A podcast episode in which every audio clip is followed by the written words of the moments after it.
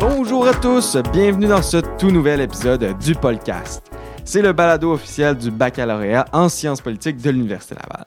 Nous sommes très fébriles aujourd'hui de recevoir notre invité parce qu'il est très, très, très occupé dans les dernières semaines. Vous l'avez sûrement vu dans les médias. Euh, mais il prend le temps de venir euh, en studio avec ma co-animatrice et moi. Euh, mais c'est ça, avant de vous le présenter, je vous dois, comme toujours, de vous présenter ma co-animatrice d'aujourd'hui pour une deuxième fois, Naomi Martin, elle est membre du comité du podcast ainsi que coordonnatrice de l'Association des étudiants et étudiantes en sciences politiques de l'Université Laval. Salut Naomi, comment ça va? Salut Loïc, ça va très bien et toi? Ça va très bien, merci. Écoutez, on va maintenant euh, l'accueillir, notre euh, invité. Aujourd'hui, on reçoit nul autre que le ministre de l'Éducation du Québec, ministre responsable de la région de la Chaudière-Appalaches, ainsi que député de Lévis. Vous l'avez compris, Monsieur Drainville. Bonjour, Bernard Drainville. Comment allez-vous? Bonjour, Monsieur Loïc. Bonjour, Madame Naomi. Allô? Ça va très bien. Bon, on va commencer euh, le, le podcast euh, en ce moment. Euh, donc, on est super fiers de vous avoir en, en studio. Euh, on a plein de belles questions pour euh, nos, nos mondes en sciences politiques. Mhm. qu'ils vont être super intéressés. Même tous ceux qui, qui nous écoutent, qui ne sont pas en sciences politiques, si vous, avez, vous, vous êtes un ministre très populaire. Euh, populaire, je sais pas, mais connu, oui. Donc, on va commencer par votre parcours euh, d'abord, avant la, la politique. Mhm. Vous avez fait votre parcours universitaire en sciences politiques avec une concentration en communication. C'est ce que les médias disent de vous. Mhm. Qu'est-ce qui vous a amené à- à- dans cette branche d'études-là? Euh, L'intérêt pour la politique, première chose. Euh, deuxième chose, moi, je voyais dans la science politique une bonne formation de base. Euh, la mineure en communication, c'est parce que je n'étais pas encore décidé trop trop sur ce que j'allais faire, mais le journalisme m'intéressait, fait que la concentration en communication, c'était pour peut-être me préparer à ça. Puis faut pas, tu peux pas séparer mon choix de programme de l'université que j'ai choisi. J'ai décidé d'aller à l'université d'Ottawa euh, pour plusieurs raisons, euh, notamment parce que je voulais apprendre l'anglais, mais aussi parce que j'avais été choisi pour le programme des pages ouais, à la Chambre des communes. Comme euh, Jean-Yves Duclos. Jean-Yves Duclos a eu la A même été- chose. Oui, exactement, exactement. On s'en est déjà, on s'en est déjà parlé, lui et moi. Alors, donc, le, le science politique, euh, c'est- c'était ça, c'est une combinaison de facteurs. Puis le fait d'être page, évidemment, ben, ça, ça te permet de voir de l'intérieur le monde politique. Fait qu'il y Mhm. avait quand même là un, un beau complément à, Oui, à effectivement. mes études en sciences politiques. Puis le programme de l'Université d'Ottawa était un bon, était un bon programme. Oui, je pense qu'il est reconnu. Je ne sais pas jusqu'à quel point il l'est encore, là, avec toutes les niaiseries de wokisme là, euh, sur, le, sur ce campus-là. Mais dans le temps, c'était un très, très bon programme. Puis après ça, vous avez fait une maîtrise euh, en rela- relations internationales. Pourquoi avoir choisi euh, ce sujet? Parce que je voulais. D'abord, je, je voulais, encore une fois, tu ne peux pas dissocier le programme de l'université. Moi, je voulais aller euh, étudier à, à l'étranger. Puis, ben, ben, en Angleterre en particulier. Là, rendu là, je parlais très bien l'anglais. je l'écrivais moins bien, mais j'étais très à l'aise en anglais rendu là. Et je voulais aller étudier en Angleterre. Sauf que ça coûte très cher aller étudier en Angleterre. C'est c'est- c'est- c'est déjà. euh, moi, j'ai fait ma maîtrise à la fin des années 80, puis euh, faire un cours à l'université euh, au LSI, où je suis allé finalement au London School of Economics, là, c'était genre. les frais de scolarité étaient genre 20 ou 25 000 puis après ça, il fallait payer pour la résidence. C'était hors de mes moyens et hors Mhm. des moyens de mes parents. Mais j'y tenais beaucoup, fait que j'ai j'ai appliqué pour une bourse. Euh, il en donnait deux bourses. Ça s'appelait la bourse du Commonwealth. C'était une bourse qui était donnée par le, le Haut Commissariat britannique au Canada, donc l'ambassade britannique. Puis, euh, c'était une bourse qui était donnée en fonction des résultats scolaires, mais en fonction également de l'implication étudiante. Puis moi, j'avais été très impliqué. J'avais été président de l'Université d'Ottawa, j'avais été président de la Fédération des étudiants de l'Ontario, j'avais été page.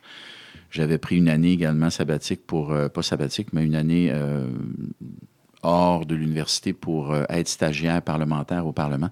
J'avais comme une bonne feuille de route qui m'a permis d'appliquer pour cette bourse-là, puis je l'ai eue au bonheur.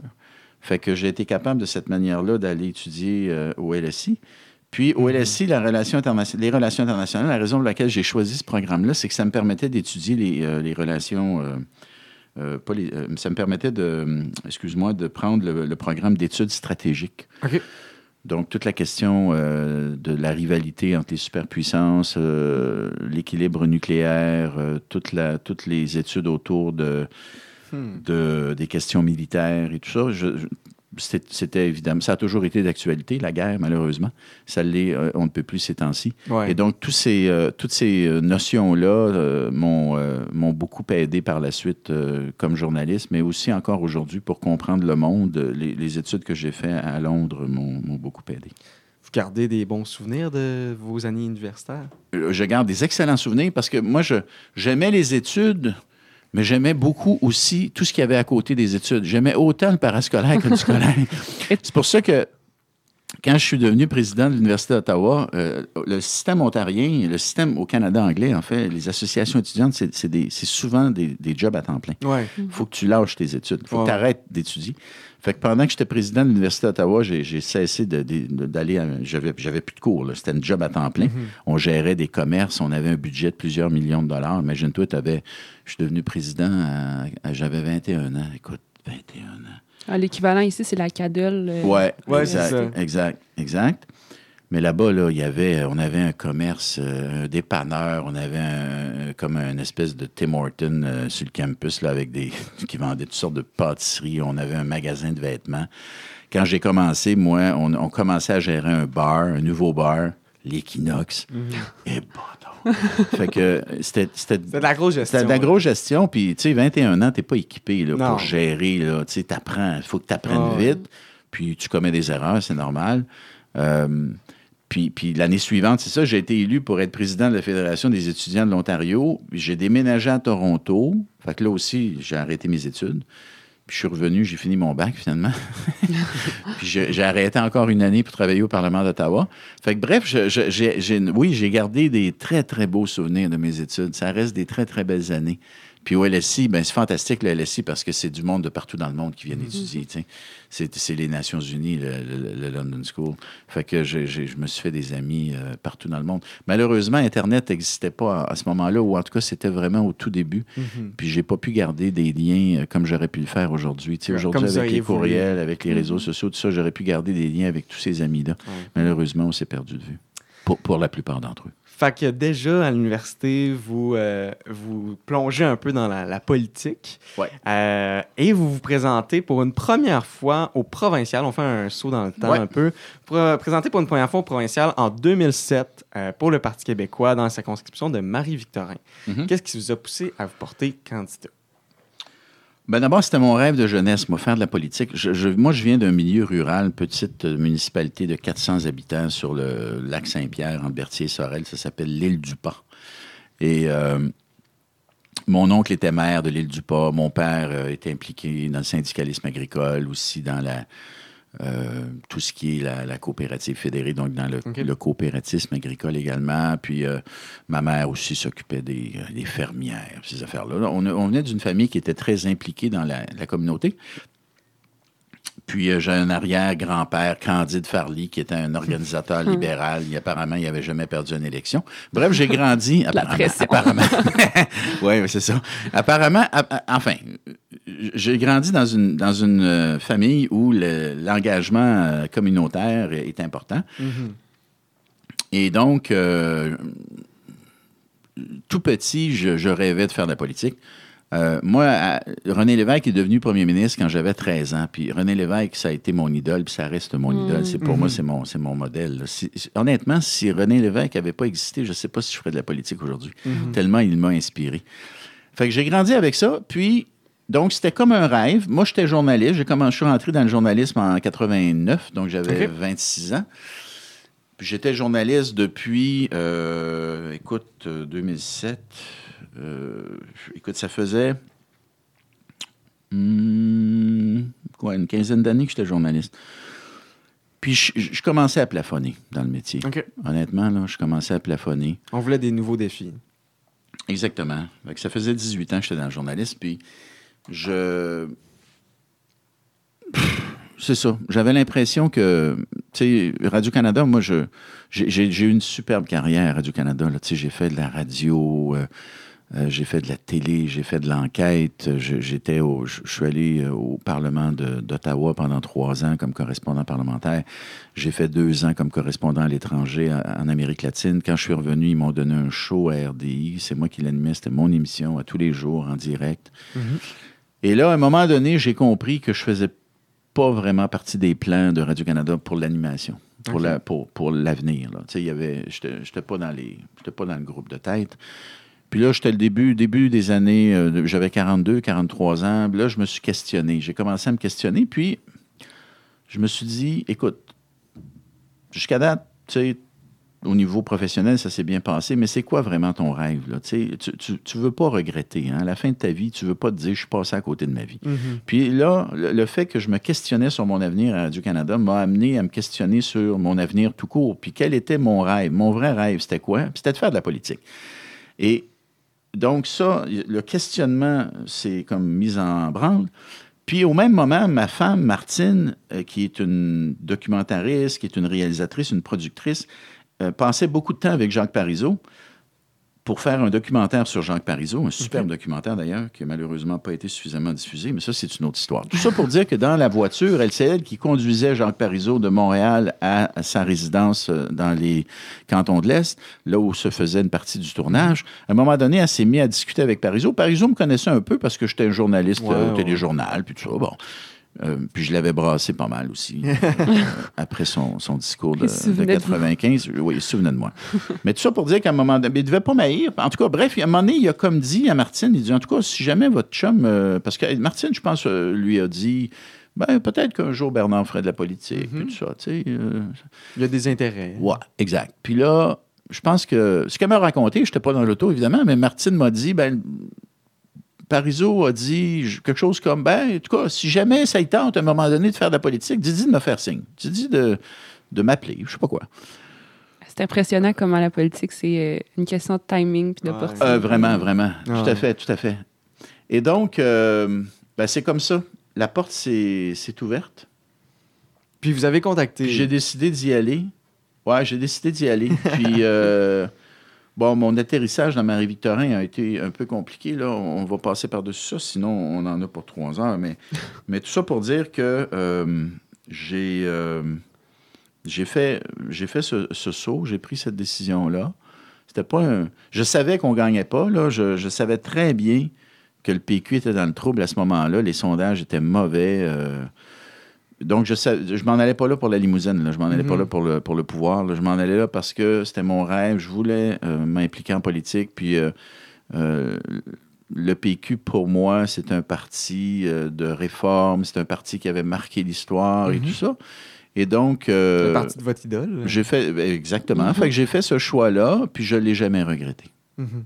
Je suis très content de l'avoir fait. Puis, je lisais dans les notes, c'est neuf ans hein, que j'ai fait. J'ai fait de 2007 Neuf à ans, 2016. Fait que j'ai fait l'élection de 2007, C'est 2008, 2012, 2014, dont deux, deux des quatre élections qui ont mené à, à l'élection d'un gouvernement minoritaire.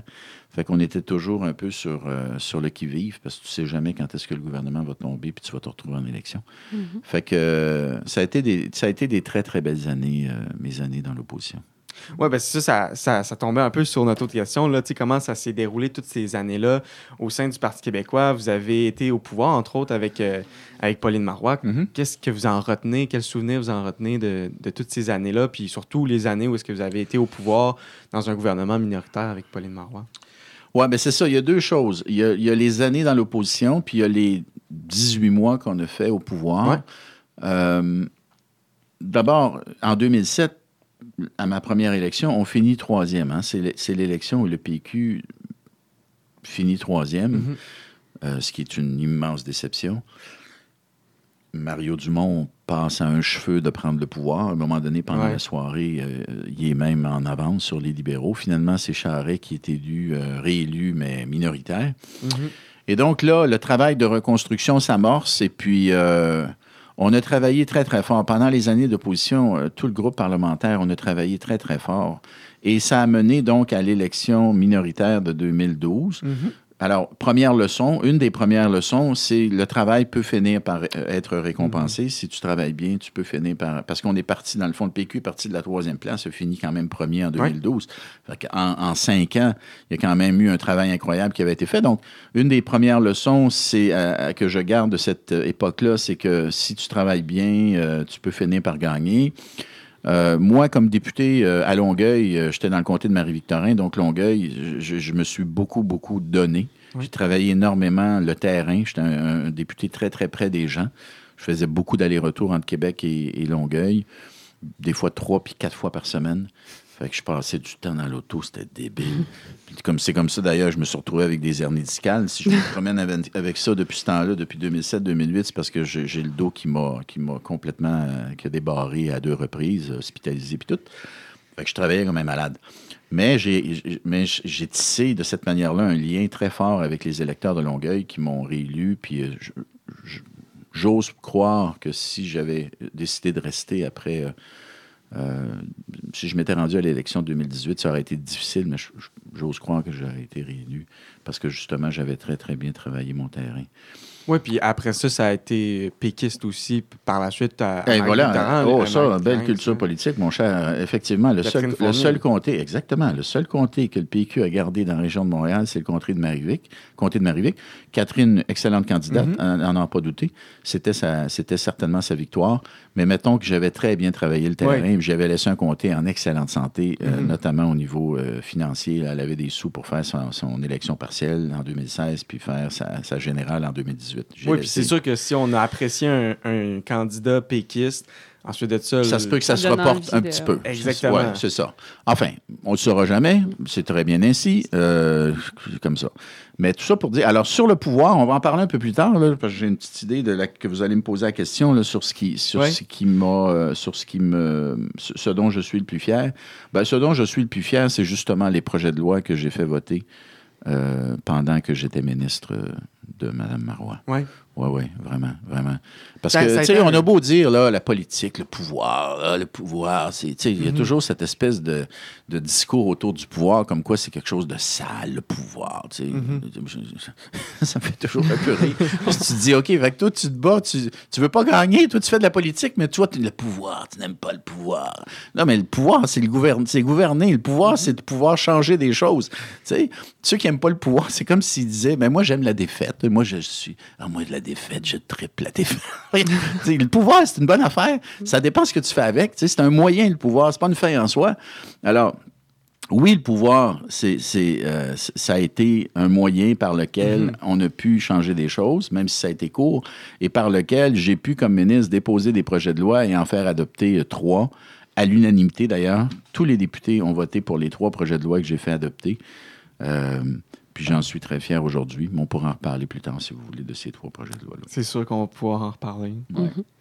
Euh, donc, vous êtes réélu à trois reprises dans Marie-Victorin et vous quittez la politique en 2016 pour finalement vous retrouver à la radio, à la co-animation de l'émission du midi au FM 93. Qu'est-ce qui explique votre retour à la radio à cette époque? Ben, j'avais fait le tour. Je, je considérais que j'avais fait le tour. Vous sentiez un essoufflement? Oui, vraiment. J'étais fatigué. Quatre élections, là, Ouais. En neuf ans, là, c'était intense. ça doit être épuisant. C'était vraiment, vraiment. Puis moi, je me suis présenté au leadership. Quand Mme Marois est Oui, partie, oui, je me suis oui. présenté au leadership. Puis, euh, tu sais, j'ai quand même... euh, j'avais sept députés avec moi. Euh, Pierre Carr en avait neuf, j'en avais sept. Tu sais, j'avais quand même... J'ai fait une très bonne campagne. Mais à un moment donné, vers la fin, là, parce que je, je me suis rendu presque jusqu'au bout, mais à un moment donné, à deux mois à peu près de la fin de la course, un mois et demi, deux mois, euh, j'ai bien vu que euh, je passais pas. Puis, parce que mes votes étaient chez Pierre Carl. Moi, j'étais. Quand on Mhm. faisait, on, on avait sondé, là, puis euh, c'est Pierre Carl qui passait au premier tour. Mais si Pierre Carl n'était pas. Alors, quand on demandait à ceux qui votaient Pierre Carl qui est votre deuxième choix, c'était moi, là. C'était moi là, qui sortais là, à Mhm. genre 80 là, tu sais. Fait que si Pierre Carl n'avait pas été candidat, j'aurais probablement gagné. Mais bref, c'est lui, qui- c'est lui qui a passé. Puis je suis devenu son leader Mhm. Parlementaire. Puis je vais vous dire, être leader parlementaire de Pierre Cal, c'était un méchant contrat, là, parce qu'il Mhm. n'avait aucune expérience de la politique. Il ne connaissait rien C'est en politique. Pierre Cal, c'était un immense défi. Fait que c'était déjà beaucoup de travail d'être euh, leader, puis d'être euh, un député pr- proche de son monde à, à Longueuil. J'ai toujours continué à être très, très proche puis à mettre beaucoup de temps dans le comté. Mais là, en plus de ça, j'étais comme une espèce d'entraîneur pour un nouveau chef, un nouveau politicien. Ouais. Je n'étais pas tout seul, on était une petite équipe autour de Pierre-Carl. Euh, alors, ça m'a siphonné énormément d'énergie. Puis, tout ça venait après la Charte des valeurs, dont on Ouais. va reparler, qui avait été un gros, gros combat. Je suis sorti de là quand même assez... euh, euh, tu sais, j'ai mangé des claques. Ouais, J'ai- ouais, Ouais, ben, la, des coups, la laïcité, c'est un sujet controversé. Exactement, exactement. Alors, tout ça pour dire qu'après neuf ans, euh, j'étais fatigué. Et puis, j'avais le sentiment, euh, c'est ça. Puis je- là, rappelez-vous de ma campagne, moi, au leadership, ça avait été de dire aux péquistes, là, on ne peut pas faire un référendum dans un premier mandat. Là. Les chiffres sont pas là. là. Mhm. La population n'est pas là, là. Il faut prendre acte de ça. Puis je m'étais fait tuer, puis, euh, tu sais... euh, Vous étiez mis à, à dos une certaine partie ben, des- du, des- du membership, puis, de- puis des membres, puis parce qu'ils prenaient ça pour euh, une sorte de, je sais pas, de renoncement, alors que c'était un- Mhm. un- une, comment dire, une affirmation de réalisme. c'était- ça, factuel. Mhm. Si tu n'as pas les chiffres, tu te lances pas dans un référendum pour le perdre. C'est le. Québec qui perd quand, on, quand, un référendum est perdu. Ouais. Ouais, mais au-delà de l'argent, c'est à toutes les fois que le Québec euh, votait non, il y a eu un prix politique à payer. là. Il y a une euh, espèce de détresse identitaire après ça Mhm. aussi. euh. Exact. Puis il y a eu le rapatriement unilatéral en, en 82, Mhm. 81-82 qui a suivi la défaite de, de 80. Puis il y a eu le, le- le- la loi sur, euh, sur la clarté qui a suivi le- la défaite de 95. Tu t'embarques pas toute une Mhm. nation dans un, dans un référendum si, si tu n'as pas les chiffres pour le gagner. C'est gros, là. C'est gros, puis ça, ça peut, c'est- périlleux. Ouais. Ça, tu, tu mets à risque ton peuple. Alors, moi, c'est ce que j'ai dit pendant la campagne au leadership, puis euh, là, j'ai vu que le- les membres ne voulaient pas, voulaient pas entendre ce discours-là. Là, puis moi, j'étais moi, j'étais rendu là. là. J'étais comme, ben là, écoutez, là, on va quand même pas promettre aux gens de faire un référendum si, euh, au bout de cette opération-là, ça se termine par une autre défaite. Ça, ça Mhm. c'est pas, responsable. Alors, j'avais déjà aussi, j'avais donc un questionnement là, sur, euh, sur euh, la manière de, de gérer l'option, puis de, de, de faire croire aux gens que c'était encore possible alors que les chiffres n'étaient pas là. Je trouvais ça totalement, totalement irresponsable. Alors, j'ai quitté euh, dans ces conditions-là, et puis euh, j'ai eu le bonheur euh, qu'on m'offre une job. Mhm. Ouais. C'est- quand même important. Là. Tu sais, Moi, je ne suis pas indépendant de fortune. là. Je veux dire, à un moment donné, il faut que je travaille. là. Ça Ouais, prend des ouais. revenus. J'ai trois enfants. Puis, euh, et donc, euh, Cogeco m'a offert un, un job comme co-animateur de Duhem. Mhm. Quand on connaît la suite des choses, c'est- quand, même- c'est quand même ironique, n'est-ce pas? Est-ce que vous Oui. sentiez un peu dans- à l'époque là, qu'il allait potentiellement se lancer en politique? Ou Ben, il avait déjà été candidat pour l'ADQ. Oui, c'est vrai, c'est vrai. Il avait déjà été candidat pour l'ADQ, puis il avait été stratège de, de l'Alliance canadienne à Ottawa. euh, euh, chef de parti, j'ai jamais pensé qu'Éric devienne. Non, jamais dans 100 ans. Jamais dans surprise. 100 ans, mais, euh, mais euh, qui se lance en politique comme il l'a fait. hmm, je ne sais pas si j'ai été surpris, mais tout de suite, quand j'ai su qu'il se lançait, j'ai dit, euh, parce que j'étais le chroniqueur politique de Paul Arcan dans l'émission du matin, Oui. J'ai dit à Paul, puis je pense avoir été le premier commentateur à le dire, méfiez-vous d'Éric Duhem. Faites attention à Ouais, Duhem. il peut parce que mobiliser des gens. c'est un Ouais. polémiste de Ouais. premier ordre, puis c'est un gars qui est capable de. Tu sais, qui a, qui a une, euh, une facilité de, de- de communiquer. Ouais. Ouais. Il peut être très efficace sur le plan de la Ben, communication. Il a été à la radio. Ben oui, exactement. Puis, tu sais, moi, c'est ça. Là. Ben, Pendant cette, euh, cette année-là où on a co-animé la même émission, c'était l'en- ben, les premiers mois, c'était l'enfer. là. On, Ah ouais? on se pognait. là. C'était métal sur métal. C'était pas, c'était pas un show. Là. On sortait, on s'en allait à la pause, là, puis on se parlait pas dans le studio. Là. Aïe, aïe. Et Ah là- non, non, on était. on se fessait dessus là, sur des sujets là, où on avait un désaccord idéologique très fort là, sur le rôle de l'État notamment, puis tout ça. Puis, ah non, non, c'était intense, là. Puis on a appris à travailler ensemble, on a, on a appris, à, on a trouvé une façon de- d'exprimer nos désaccords pour que ça reste joyeux. Parce que les premiers mois, c'était pas joyeux, c'était comme on se fessait sa gueule, tu sais, on Ça sortait de la avait- radio, là. mais ça, ouais, mais c'est ça, les gens trouvaient, les gens pensaient que c'était un show. Ouais, c'est Mais Puis j'imagine que c'était pas un show, c'était vrai. Ouais. Puis tu sais, c'est comme. c'est drainant, ça, là. là. Tu, sais, tu, sors, tu sors de trois heures de, de- de- d'émission de radio, puis t'es en, t'es en colère, t'es en maudit. Les boss étaient obligés de nous réunir une fois de temps en temps pour dire, là, les gars, là, vous allez apprendre à vous, vous allez apprendre à travailler ensemble, ça n'a pas de bon sens, là, tu sais. Puis finalement, on a trouvé un, une espèce de, d'accord, un équilibre. On a continué à, à- à s'exprimer puis à avoir des arguments extrêmement euh, euh, costauds, mais dans la bonne humeur. On finissait l'échange dans la bonne humeur, avec un sourire, avec une blague ou ça. Puis, puis, puis Eric a un excellent sens de l'humour, puis moi, je, je suis un bon public. Fait que bref, euh, on, a- on, a- on est devenus des amis. OK. Ah. On est devenus des amis, Eric et moi. Aujourd'hui, euh, c'est- je dirais que c'est une amitié dormante. mais c'est mais, euh, mais c'est des ben oui, qu'est-ce que tu veux, c'est ça. C'est ça. C'est sûr que si les deux, vous êtes en politique, avec deux visions quand même. Ouais. Ouais, puis on est des adversaires. Euh, je veux dire, il a, fait une il a fait une sortie hier ou avant-hier pour m'attaquer encore, là, tu sais, puis bon, qu'est-ce que tu veux, c'est- les règles du jeu. Eh, Exactement.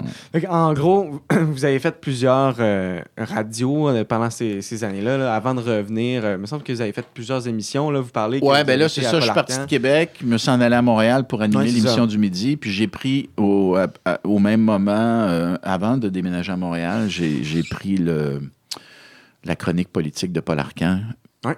que j'ai faite pendant, je pense, c'est quatre ans et demi. là. Je suis sorti de politique en, En 2016. 2016, puis j'ai commencé la chronique en 2017, puis je l'ai faite jusqu'à Noël 2021. OK. Ouais. Fait que euh, je l'ai fait, euh, je, je pense que c'est 1000 chroniques. J'avais calculé, je pense que c'était pas moins de Oui. 1000 chroniques que j'avais faites, là, tu sais, se lever à 4 heures du matin Ouais. pour aller faire la chronique politique à 7 heures, puis après ça, commencer euh, la préparation de ton émission que tu fais de, de midi à. De midi à. La radio, c'est de la préparation. Ben oui. Ouais, ouais, c'est beaucoup de Puis préparation. justement, comment croyez-vous que, que le fait d'avoir fait de la radio contribue à, à votre poste aujourd'hui, au rôle de député et de ministre? Est-ce que ça, ça a des, des avantages ou... euh, Ben, je, je te dirais la, le principal euh, avantage, Moi, c'est de connaître, de bien connaître les rouages de la communication, Ouais, puis de la communication politique en particulier. Je l'avais déjà développé avant. parce que- peaufiné par la puis suite. Je l'ai peaufiné, oui, Ouais. exactement. Peut-être la connaissance de l'opinion publique aussi? Bien sentir l'opinion, bon point, très bon point. Bien sentir l'opinion. Parce que non, c'est un très bon point. Parce que l'émission durait trois heures euh, à Montréal, l'émission euh, Drainville PM. c'était le, titre de l'émission. Puis le, le thème musical au début, c'était Drainville PM. Alors PM pour l'après-midi, mais je pense que les boss avaient dit Ah, il s'est présenté lui au leadership, fait qu'il rêve là, fait qu'on va jouer là-dessus. Bon, enfin. je- je- je- Mais tout ça pour dire que j'étais. On n'était pas une grosse équipe. Là, on faisait trois, trois heures de radio, puis on était euh, moi, deux recherchistes, puis le réalisateur, euh, metteur en ondes. Euh, fait qu'il y avait euh, Maryse, Alexandra, Larry, puis moi. Puis à un moment donné, Alexandra est partie, puis c'est une autre Alexandra qui l'a remplacée. Mais on était une toute petite équipe. Puis le, le, le- ben, le cœur de l'émission, c'était d'être vraiment en lien avec l'auditoire pendant toute l'émission. Fait que moi, là, je recevais là, Mhm. des, des, des textos puis des courriels en direct tout le temps. Au début, j'ouvrais les lignes. Euh, j'ai fait des tribunes. J'ai demandé aux gens de me donner leur opinion. Puis avec le temps, il y a eu moins de tribunes, mais il y avait de plus en plus de textos. Les gens m'écrivaient pendant l'émission. Là, tu sais, fait que j'avais un écran d'or- d'ordi toujours, toujours ouvert. Mhm. Puis là, les messages rentraient. Là, ça rentrait. Ah là. ouais. Des fois, il y avait des sujets très, euh, polém- euh, euh, très controversés Oui. qui, qui suscitaient la polémique. Qui, qui, donc, qui suscitait beaucoup de réactions. Mm. Puis là, j'avais alors j'avais en direct le ça. pouls de la population, oui. tu sais. Mhm. Puis, ça- ça- puis pendant la pandémie en particulier, ça m'a beaucoup servi. Oui. Fait que puis j'étais déjà, j'étais déjà euh, de par mes origines, je pense, je pense que c'est lié à ça. Tu sais, je suis un- je suis un gars, je vous l'ai dit, je viens d'un milieu modeste. Moi, j'ai grandi euh, sur une ferme et puis euh, euh, sur l'île, il n'y avait pas de notables. là. Il y avait des cultivateurs, puis il y avait des ouvriers. C'était Mhm. un milieu populaire à 100 là. Il n'y avait aucun notable. Il n'y a pas de docteur, il n'y a pas de notaire, il n'y a pas de médecin, il n'y avait, il y a, il y a pas de, de- Fallait d'avocat. sortir de l'île. Ben, ouais, mais avant de sortir de l'île, j'ai appris. J'ai appris à vivre avec, je le dis avec beaucoup d'affection, avec du vrai monde, Mhm. avec du Mhm. monde qui se lève le matin, qui travaille, animé par des bonnes valeurs, animé par l'idée de, de fonder une famille, de laisser à tes enfants euh, un héritage plus grand que Ils celui que, dont tu as hérité. Mhm. Euh, la, la fierté du travail bien fait. euh, tu sais, des valeurs, des, des bonnes valeurs solides là, du terroir. là. Tu sais, j'ai grandi avec ça. Mhm. Puis ça m'a toujours, j'ai toujours gardé ça. Cette espèce de, tu sais, il y a, y un- y y a gros bon sens à un moment donné. Il y a un équilibre qu'il Mhm. faut chercher. Là. Puis ces personnes-là qui n'avaient pas nécessairement beaucoup, beaucoup d'éducation avaient beaucoup de sagesse. Puis ils avaient été à l'école de la vie. Et donc, j'ai beaucoup appris de ces gens-là, moi, du, des- du monde avec qui j'ai grandi. Fait que cette espèce de conviction qu'il y a une sorte de sagesse populaire puis de, de gros bon sens collectif, ça, j'ai j'ai gardé ça. Et donc, ça m'a aidé en politique, puis ça m'a aidé en radio également. Quand je discutais avec les auditeurs, quand je- j'essayais de comprendre un peu où ils étaient, C'était plus facile de c'était vous beaucoup plus facile, de, exactement, de, les, de, de décoder l'opinion publique, puis Mhm. de savoir trouver les mots pour leur parler, justement. Oui. Ouais, vous devez décortiquer tout ça, puis après ça, le vulgariser. Et voilà, puis- voilà, vulgariser. C'était Ouais. très important pour moi, ça. De prendre une question complexe. Ça, c'est euh, René Lévesque aussi. Hein? Mhm. Capacité de prendre une, une question extrêmement complexe, puis ne pas la décomplexifier, là, Oui. Mais de trouver les mots pour la rendre accessible. Mhm. Donc, il ne s'agit pas de, de simplifier à outrance une question complexe, parce que là, elle perd à ce moment-là de, de sa de sa valeur. Ouais. Tu sais, C'est Mhm. comme si tu, tu la réduisais à une réalité qui n'est pas le reflet de Mhm. sa juste euh, valeur, de ce- de- du contenu, de la, de la complexité, des nuances. Alors, il faut que tu gardes des nuances, il faut que tu gardes la complexité, faut que tu restes exigeant sur le fond des choses, mais il faut que tu trouves les mots pour expliquer cette complexité-là à monsieur et madame tout le monde, Ouais. qui sont pas cons, ils sont capables de comprendre. Il faut juste que tu trouves la bonne manière de l'expliquer. Et, et donc, ce respect pour la personne, le citoyen, peu importe son niveau d'éducation, le respect pour son intelligence, pour sa capacité de saisir, pour son jugement. Moi, c'est ça que j'ai appris sur l'île. C'est ça que j'ai appris dans mon milieu. Le la valeur du jugement. Et ça reste pour moi aujourd'hui peut-être la plus belle qualité. Quand je dis de quelqu'un qu'il a du jugement, c'est le plus beau compliment que je pourrais lui faire. Et le jugement en politique, c'est probablement la qualité la plus importante aussi. Mhm. Avoir du jugement. Parce que tu es appelé à traiter toutes sortes de questions. Souvent, tu n'as pas beaucoup de temps pour le C'est des faire. décisions rapides. Voilà. Fait que quand tu as du jugement, ça va te permettre de prendre la bonne décision. Donc, vous prenez, vous prenez le, le pouls de la population à la radio, vous peaufinez vos talents oratoires en communication, et ensuite vous revenez en politique en 2022 comme candidat à la coalition Avenir Québec. Euh, qu'est-ce qui explique votre retour et qu'est-ce qui explique votre candidature à la CAQ et pas au, au Parti québécois comme vous l'avez été? Plusieurs raisons. D'abord, moi, mo- le, le- le cœur de mon engagement politique, ça a toujours été le nationalisme.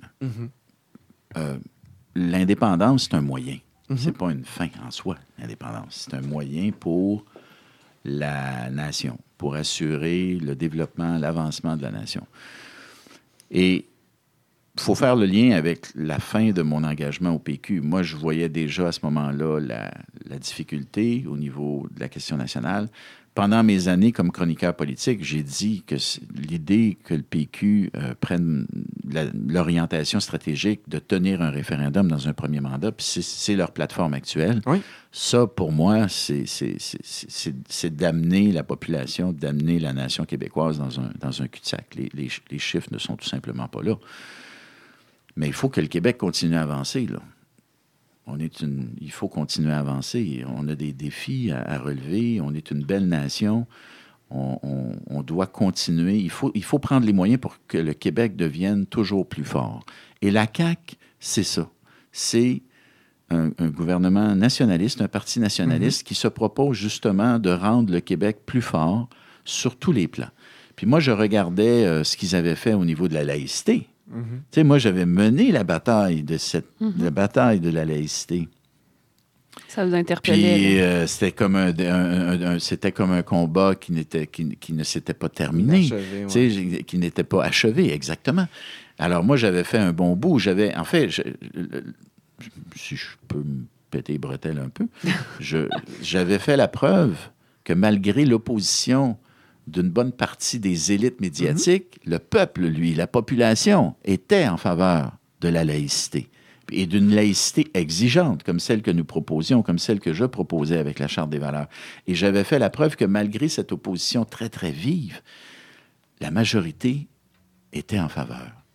Donc, il y avait un consensus, pas unanimité, loin s'en faut, mais un consensus quand même solide, là, sur des mesures exigeantes en matière de laïcité pour justement affirmer euh, la laïcité de l'État québécois.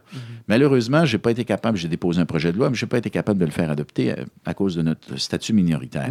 Dans les années qui ont suivi, la CAQ prend le pouvoir et réussit à faire voter une loi sur la laïcité. Pour moi, c'était comme Ah, j'ai pas fait tout ça pour rien.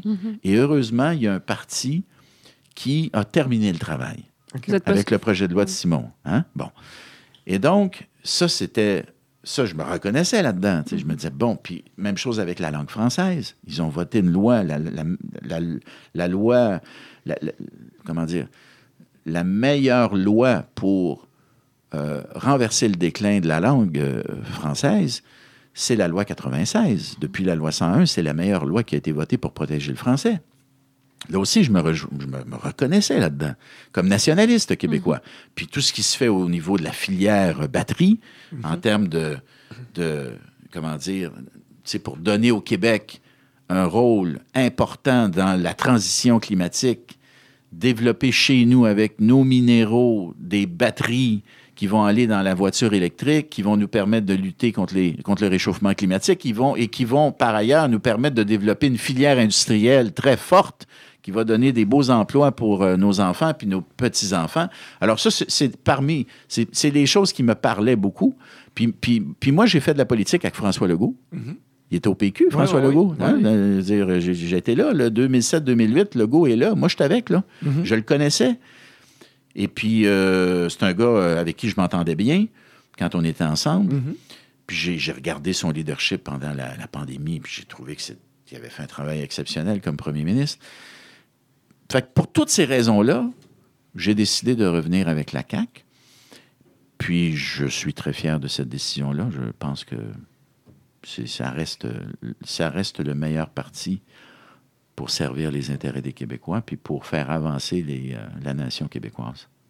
Donc, en 2022, vous êtes euh, élu dans Lévis. Ouais. Euh, le premier ministre Legault vous offre le poste de ministre de l'Éducation. Euh, Qu'est-ce qui faisait de vous un bon, un bon candidat à ce poste? Puis, on s'entend aussi que le ministère de l'Éducation, s'il y a un ministère qui est gros au Québec, c'est bien lui. C'est un gros ministère. aussi. C'est un gros ministère, vous avez un lourd mandat. Mhm. Euh, Qu'est-ce qui expliquait que vous étiez la personne pour ce poste-là? Ben, faudrait demander ça au PM, mais.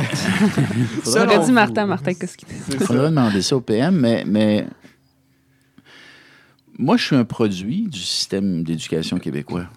Tu sais, euh, chez nous, euh, du côté de ma mère, il n'y a personne qui était allé à l'université. Du côté de mon père, il y avait mon oncle Gérard qui était allé à l'université en biologie. Mais à part ça, moi, je fais vraiment partie de la, je dirais, de la, la première génération de Québécois qui ont accédé à l'enseignement supérieur. Là. Mhm. Il n'y a pas juste l'université, le cégep euh, est- Ouais. fait partie là, de, de, cette, euh, de ce système d'éducation postsecondaire qu'on a mis en place à- au moment de la Révolution tranquille. Fait que moi, euh, tu sais, je suis un, un gars de la Terre. euh, je- j'ai bénéficié du système scolaire mis en place par Paul Gérin-Lajoie dans le gouvernement de Jean Lesage. Mhm. Euh, chez nous, l'éducation, c'était très, très valorisé. Euh, c'est arrivé à plusieurs, plusieurs reprises que mes parents, ma mère en particulier, m'a dit euh, Ton héritage, ça va être l'éducation. Ton héritage, ça va être l'éducation. C'est un dossier qui vous Ben, ça- je- Ben oui, oui, par la force des choses. Puis, qu'est-ce que tu veux? Euh, L'éducation, c'est l'avenir. Mais C'est le présent, mais c'est l'avenir. C'est- C'est nos jeunes. Fait que si tu veux continuer à construire une société qui est forte, euh, il faut miser sur l'éducation, il faut investir dans l'éducation. Puis il y a beaucoup de défis en éducation, beaucoup, beaucoup de défis. Si tu veux changer les choses, si tu veux te rendre utile, parce que c'est pour ça qu'on fait de la politique, on fait de la politique pour, pour se rendre utile, pour servir le bien commun, n'est-ce pas? Bon, ben, si tu veux redonner à ta société, il n'y a pas un meilleur endroit que l'éducation. En tout cas, certains diraient, euh, donneraient un autre ministère sans doute, mais, je pense qu'en tout cas, c'est un très bel endroit pour redonner, puis pour faire des changements qui vont bénéficier à la société, puis qui vont bénéficier en particulier à nos jeunes. Donc, euh, puis c'est ce qu'on fait. Depuis, depuis qu'on est là, depuis un petit peu plus qu'un an maintenant que je suis à l'éducation, on a, on a entrepris beaucoup de changements et euh, c'est pas fini. Puis évidemment, vous aviez, euh, vous aviez beaucoup d'expérience par le passé, là, par vos années au Parti québécois. Fait qu'il fallait quand même quelqu'un d'expérimenté pour avoir un aussi gros ministère.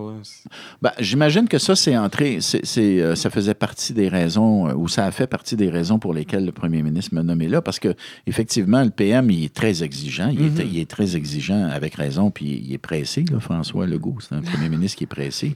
Il sait que le temps passe vite en politique, puis, puis c'est un c'est un homme pour lequel l'éducation reste la première priorité. Puis il a été lui-même ministre de l'Éducation. fait que, m'a dire une affaire, euh, il, sait, il, sait ce qu'il veut.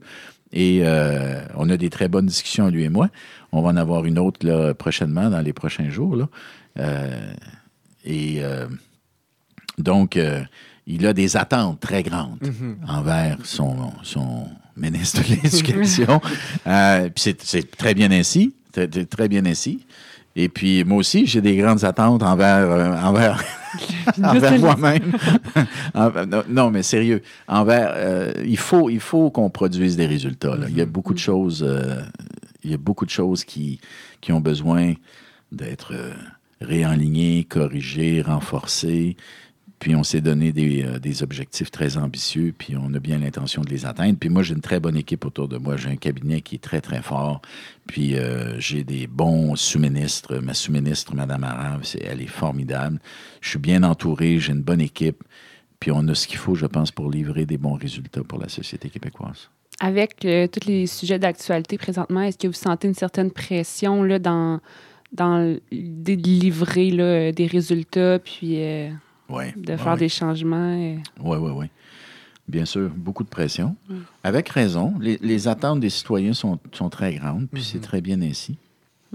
Mais c'est sûr que au sortir de la pandémie, déjà, la pandémie nous a nous a euh, nous a pas aidés. Euh, la pandémie va avoir fait baisser la réussite scolaire, va avoir créé toutes sortes de difficultés euh, chez nombre de nos élèves qui, qui, sont sortis de la pandémie avec un niveau d'anxiété beaucoup plus grand qu'avant d'entrer mhm. dans la pandémie. Puis euh, les, euh, la maîtrise du français est un, est un grand défi aussi. Mhm. Euh, les résultats ne sont, sont, pas à la hauteur. Il faut travailler davantage sur la maîtrise du français. mais donc sur l'enseignement, l'apprentissage du français. puis, alors, il y a les enjeux de violence à l'école également sur lesquels on, on, agit. Alors, il y a beaucoup de dossiers sur lesquels on travaille. Et l'objectif, c'est d'arriver en 2026 puis de dire on a fait des avancées. On a réussi à améliorer la situation du réseau de l'éducation avec des exemples très concrets. Alors, c'est là-dessus qu'on travaille. On travaille pour livrer des résultats. Mm. Pas juste pour 2026, soit dit en passant. C'est sûr que 2026, c'est comme ton bulletin. Hein, les, citoyens, on fait le bilan. voilà, exact. Mais il y a certains des changements qu'on fait présentement qui vont donner leurs fruits dans certains cas, ils vont donner leurs fruits à court, mais aussi à moyen et même à long, terme. Puis tu peux pas juste travailler en fonction d'une échéance à, court terme, mm. parce que l'éducation, ça joue sur la durée également. Mm-hmm. Donc, il y a certains des changements que nous avons faits ou que nous allons faire, j'en suis conscient, qui ne vont pas nécessairement livrer leurs fruits à très, très, très court terme, et je l'accepte ça. Mm-hmm.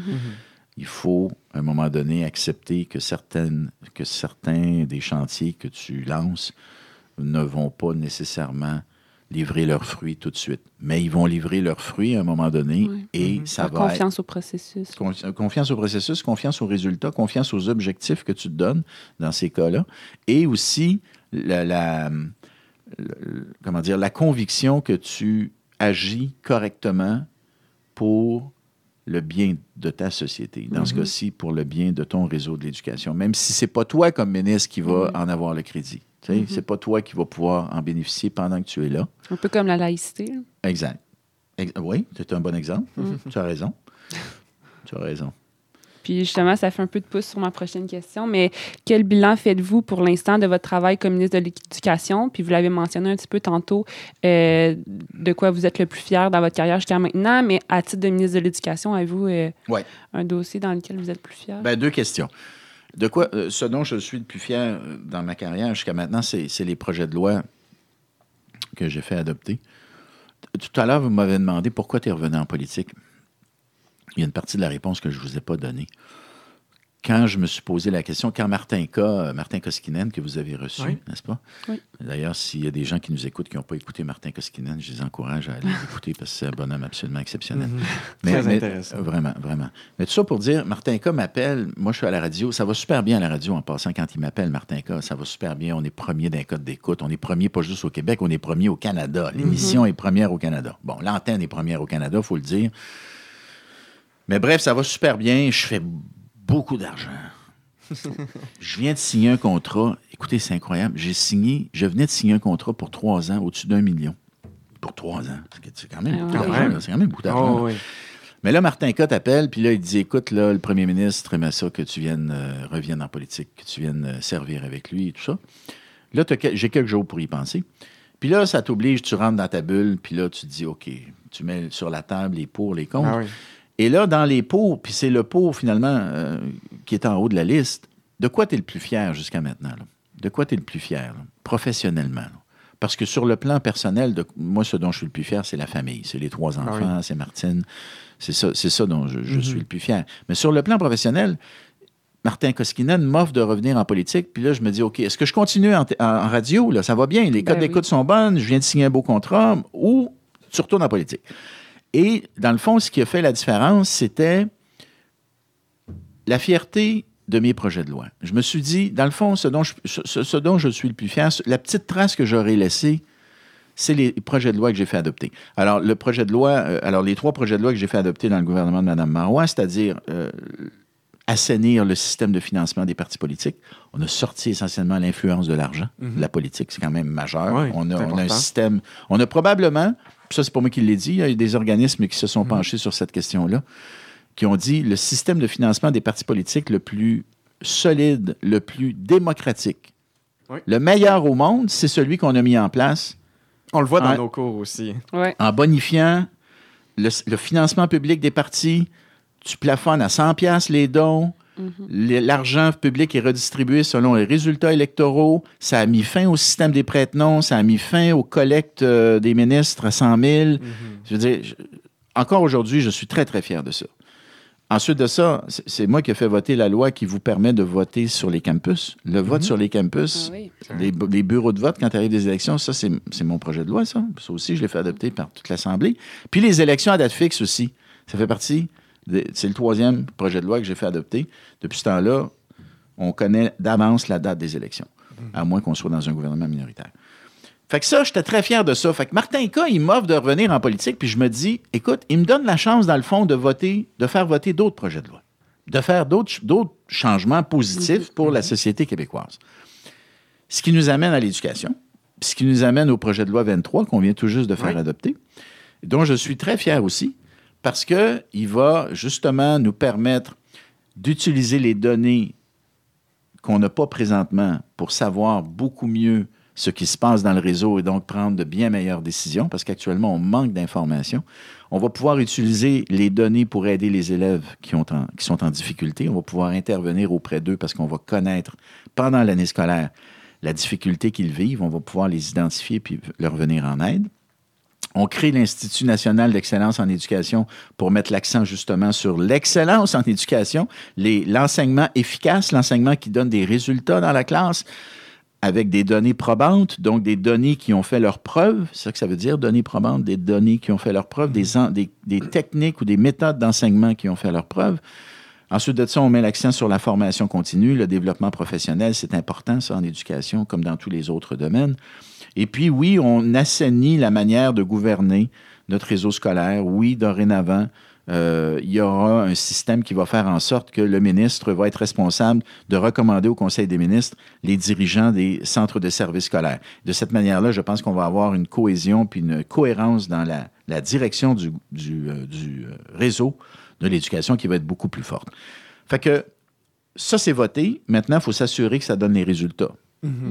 Hein? Tu veux dire, c'est bien beau de voter une loi, mais il faut qu'elle serve à quelque chose. Il faut qu'elle faut qu'elle donne les résultats euh, euh, voulus.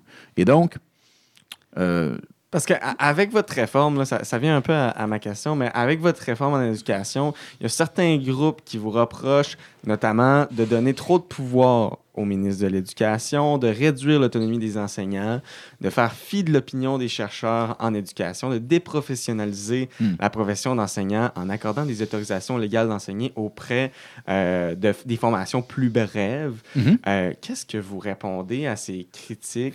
Euh, Ben, c'est beaucoup de critiques. C'est beaucoup de critiques. D'abord, tu fais pas un gros changement comme celui-là sans susciter la, la critique. Effectivement. bon, plus ton changement est, est- est pro- plus, plus le changement est profond et ambitieux, plus la critique va être forte.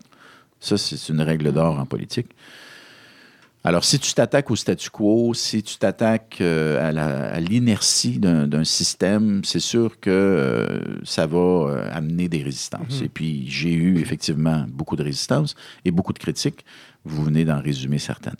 Alors, je- je- je- de les prendre une par une, ça, ça risquerait d'être un peu long. Non, mais mais sur les, objectif, sur les formations, ben, l'objectif, l'objectif, c'est de faire en sorte que notre système scolaire produise plus de réussite scolaire. Parce qu'ultimement, le, le- le réseau scolaire, il existe pour les élèves. Mhm. Il n'existe pas pour autre chose que pour Mhm. les élèves. Un bon système d'éducation, c'est un système qui permet à nos élèves d'aller au bout de leur potentiel, qui Mhm. leur permet de, qui les amène à la réussite scolaire, qui n'est pas la même pour tout le monde, parce qu'on n'a pas tous les mêmes forces, on n'a pas tous les mêmes intérêts, c'est normal, mais tu devrais pouvoir aller jusqu'au bout de ton potentiel Ouais. et, de tes, et, et de tes aspirations, Mhm. de tes rêves. Bon.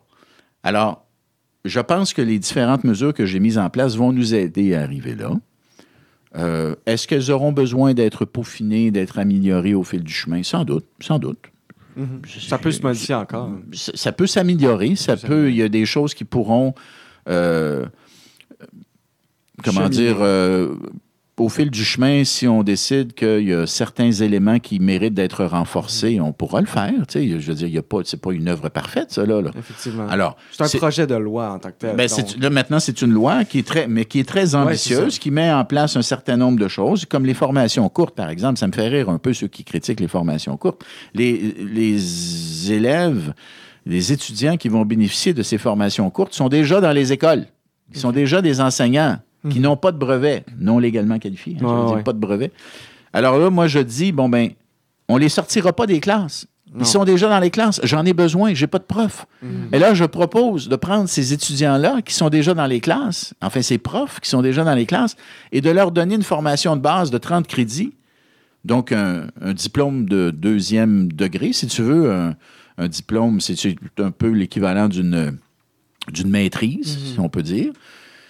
Et on leur donne donc ce, ce- ce 30 crédits qui va, qui va les outiller au niveau pédagogique et qui va leur permettre, éventuellement, s'ils passent le cours, puis il y aura une espèce de probation au terme du cours, s'ils passent les différentes étapes, ils auront le brevet d'enseignant et d'enseignante au terme de ce processus-là. Alors, il y en a qui critiquent ça, mais là, je leur dis, OK, fait vous préféreriez qu'ils restent dans les salles de classe et qu'ils n'aillent pas se former? Voyons. Puis toutes ces personnes-là, soit dit en passant, ont tous un bac.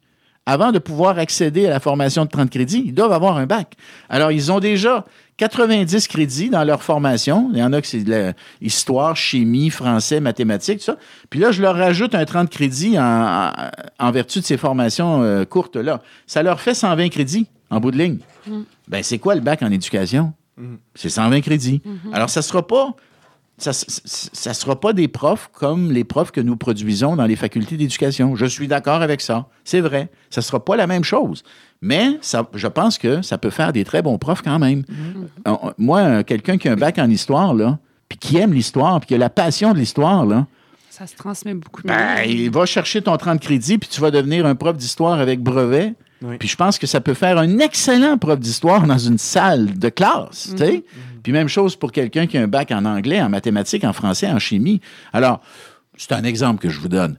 Mais je, je trouve que j'ai le goût- j'ai le goût de leur dire hey, sortez là, de. euh, sortez euh, de vos ornières, là, tu sais, là, euh, pensez un petit peu en dehors de la boîte. là. Mais si je peux faire un parallèle, là, à l'université, c'est des.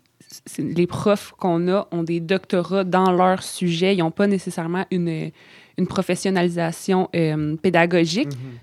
Puis c- c'est souvent les enseignants que personnellement m'interpellent le plus, c'est ceux en sciences politiques qui ont fait de la politique, puis qui ont l'expérience terrain, puis qui sont passionnés de. Voilà.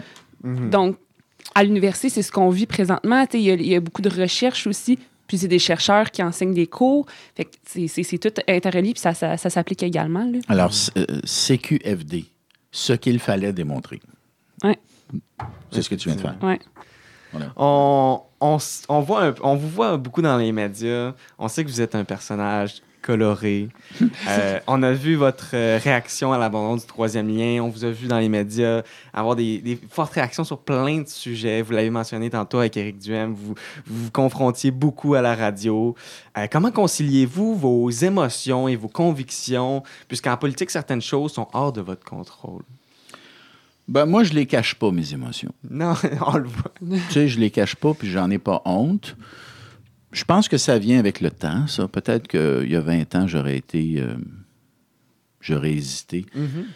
Mais je les cache pas, mes émotions. Puis... euh, moi, je pense que l'authenticité, euh, en bout de ligne, c'est ce, qui, ce qui contribue à créer le lien de confiance avec les gens. Si les gens voient que tu n'es pas fauné, que tu n'es pas faux, que tu n'essayes pas de, de, de jouer euh, la comédie, que tu- es ce que tu es, puis tu, tu- tu montres comment tu vis les choses, puis comment tu ressens les choses, moi, je pense que c'est la bonne manière d'être.